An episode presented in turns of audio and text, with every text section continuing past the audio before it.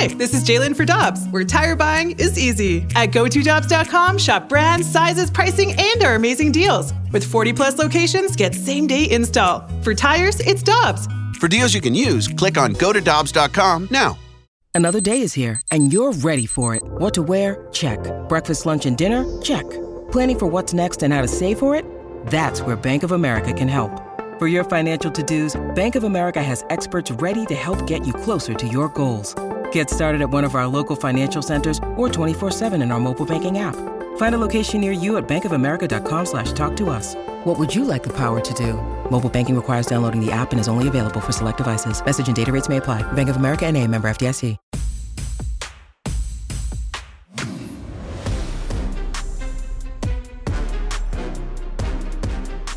Jamie Rivers, I'm Anthony Stalter. It's the Fast Lane on 101 ESPN. 7 o'clock tonight at Enterprise Center. The Blues will host the Canucks.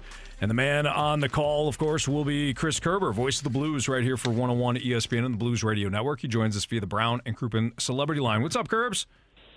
Anthony, how are you today? We're doing really good. So th- we have not had an opportunity since the Ryan O'Reilly and Noel Acciari trade to get your thoughts because we talked to you last Thursday. Deal went down on Friday night. So, Curbs, I know you've told other people your, your thoughts on things, but now that you've gotten to look back a, a full week now and reflect on the Ryan O'Reilly and Acciari deal, what's your main takeaway? Um, well, I think that it has definitely impacted this team on a far greater level than the Vladimir Tarasenko trade has.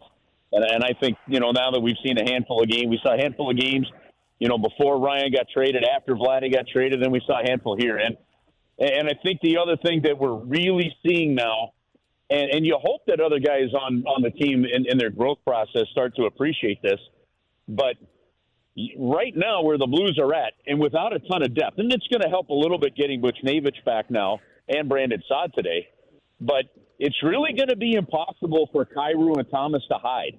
You know, when, this Blues team, even earlier this year, when the the results were up and down, when when this Blues team would uh, would play, Craig Berube could work some matchups where you could even get Thomas and Kyrou out against maybe a third defensive pair or maybe a third line for another team. That's not happening anymore. They're they're going up against the other team's top checking line. They're going up against the other team's top offensive line. They're going up against the other team's top defensive pair every single shift of every single game. And I think they're going to start to realize just how good Ryan O'Reilly and those other guys had to be, not just to keep those lines off the board, but also find a way to produce at the same time.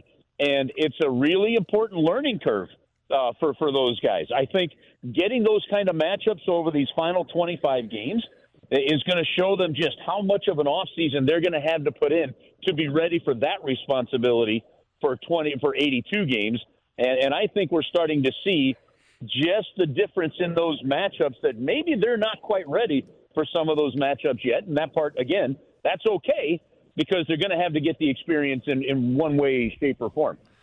Yeah, I agree, Curbs. And uh, yeah, there's going to be a lot that uh, Thomas and Kyrou are going to have to learn and figure out from here to the end of the season and certainly heading into the offseason. But another guy that uh, a lot of I guess, a lot of buzz around Ivan Barbashev. I, I think it's, I don't want to say it's a foregone conclusion, but I would imagine that Army will at some point move Barbie. Uh, are you surprised at all uh, that Barbie's still in the lineup and that Doug hasn't, you know, tried to keep him safe based on the fact that, you know, at one point Tarasenko and O'Reilly were hurt, and now Torey Krug's injured. The injury bug has kind of moved its way around the roster a little bit. It's a real interesting debate going on in, in sports right now when you look at NBA players that are sitting because of the workload, right? Or or NHL teams now scratching players, and and I understand it. I don't know if it's something where eventually the NHLPA steps in or or whatever happens. Uh, but Craig Berube was asked that question about Ivan Barbashev today, and he said the discussion has not happened once uh, on whether or not to scratch him. He's playing. It's exactly, and you could imagine Craig in his voice saying exactly that, right? So, um, I, to me, yes and no. I mean, you, you still got to play the games.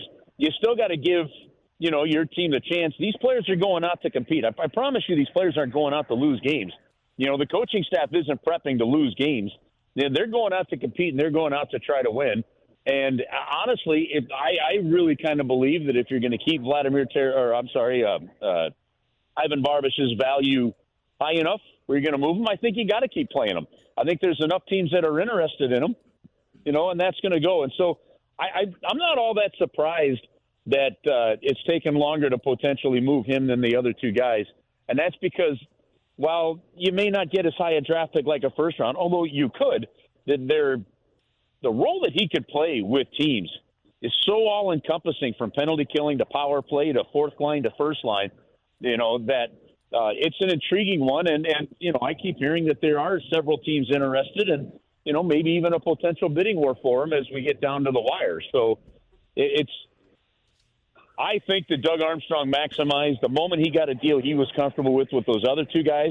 And I think this Barbashev one is a deal that you could probably pit some other teams against because the cap hit was less, and uh, and more teams might be looking for those support roles. Curbs, would you be surprised if anyone outside of Barbashev gets dealt as well? No, no, I would not. Uh, I actually, and and I think at this point you also have to go beyond March third and say maybe towards the the draft in June. But no, I wouldn't because if you know, if, if there's an opportunity to adjust the roster to change your cap situation, you know, I, and I haven't I haven't talked to, to, to the ownership group or, or Tom or anything like that, but you know, I just generally speaking, I don't know how you know how many teams in the NHL would say, "Hey, listen, we're going to go do a bit of a retool and stay a cap team." But that's where kind of the Blues are kind of at. So uh, no, I wouldn't be surprised if there was an opportunity to move a couple other guys, and, and there's a hockey trade to be made. Doug Armstrong has proven clearly that he'll make it. Curbs, uh, shifting gears a little bit here. Uh, you get a couple of guys back tonight in in Booch and, and Saad, but you also got Marco Scandella back the other night, and you know that was his first game, and, you know you were on the call. In your opinion, what did you see from Marco Scandella? Yeah, you know what? You actually I, you were pretty pleased to see some of the physicality that he brought. You just weren't sure. Look, a, a player misses all that time over 300 days you know, due to hip surgery, and you know from the time he played his last game. That I, I go into a game like that really with very little expectations. The only expectation I have when I see something like that is, does the guy get through it healthy, and how does he feel the next day when you talk to him, or two days later? And and I think it all went very well. So it looked good to have him back out there. It looked good to have some of that decisiveness, a little bit more of that battle, and I think you've got to be pretty happy with game one for him. Sticking uh, with the defense and talking about you know battle and physicality, Tyler Tucker looks like he's working his way back into the lineup tonight. He'll be paired up with Robert Bortuzzo. I, I, look at that. One, I love the way Tyler Tucker plays. I think his anticipation and closing out plays is fantastic, and certainly his willingness to stand up for his teammates is great too. But I, I, think it's kind of exciting to to be honest to see Tucker play with Robert Bortuzzo. I think they could be a good match together. Jamie, this one's an interesting one because he's played what 17, 18 games, I think now. Uh, his three fights actually leads the team in fights.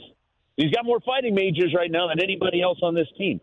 But the game before he was scratched, you know, he went after a guy because of a hit on a teammate, and and that's something that we haven't seen from pretty much just well, we saw it with Jake Neighbors once, but on a regular basis, you haven't seen that except from Brayden Schenn and from Robert Bortuzzo. And I can tell you, those two guys are kind of like at some point, geez, uh, you know, there's some young guys that want to actually willing to step up and do this. He's got that part of his game, and it's going to be a good part of his game.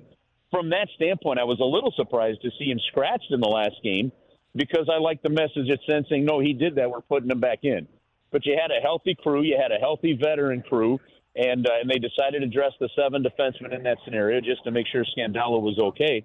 But but Tucker has done just about everything right, and it doesn't hurt for a young guy to sit up in the press box every now and then and and watch as well. So he'll go back in because now of the injury to Torey Krug. But uh, I agree. Look, the, Al MacInnis told me when I asked about Tucker, uh, you know, a number of weeks ago. You know, it's just a matter of as, as, as you know better than anybody, get the young defenseman in there and learn. He goes, it's going to take him a little while he goes, but with his size, his willingness to fight, he's going to find after one trip around the league, he's going to go, you know what? There's not really anybody out here that scared me. And then the next trip around with that confidence, and they start to see his physicality and his willingness to fight. Next thing you know, some people aren't going to want to come up against him quite as much. The third trip around the league, he said, you're going to really see a difference in a hockey player. And that when you get that kind of a description from Al MacInnis, it just teaches you to say, okay, be patient, watch it, enjoy the ride. Curbs tonight, you got the Vancouver Canucks in town. That's a team that, uh, quite honestly, they're kind of in, in, the same situation as the Blues, and they're, they're not as good uh, overall as the Blues have been this season. You know, eh, eh, for people who are going down there tonight to see the game, what can they expect when they see the Vancouver Canucks play tonight? Well, you're going to expect to see a team that's that's going to work hard, that's got to prove themselves to their new coach and Rick Tocchet. Um, and and so Craig Berube said there's some a little bit of different defensive scheming that they're doing under Tocchet that they did under Bruce Boudreau.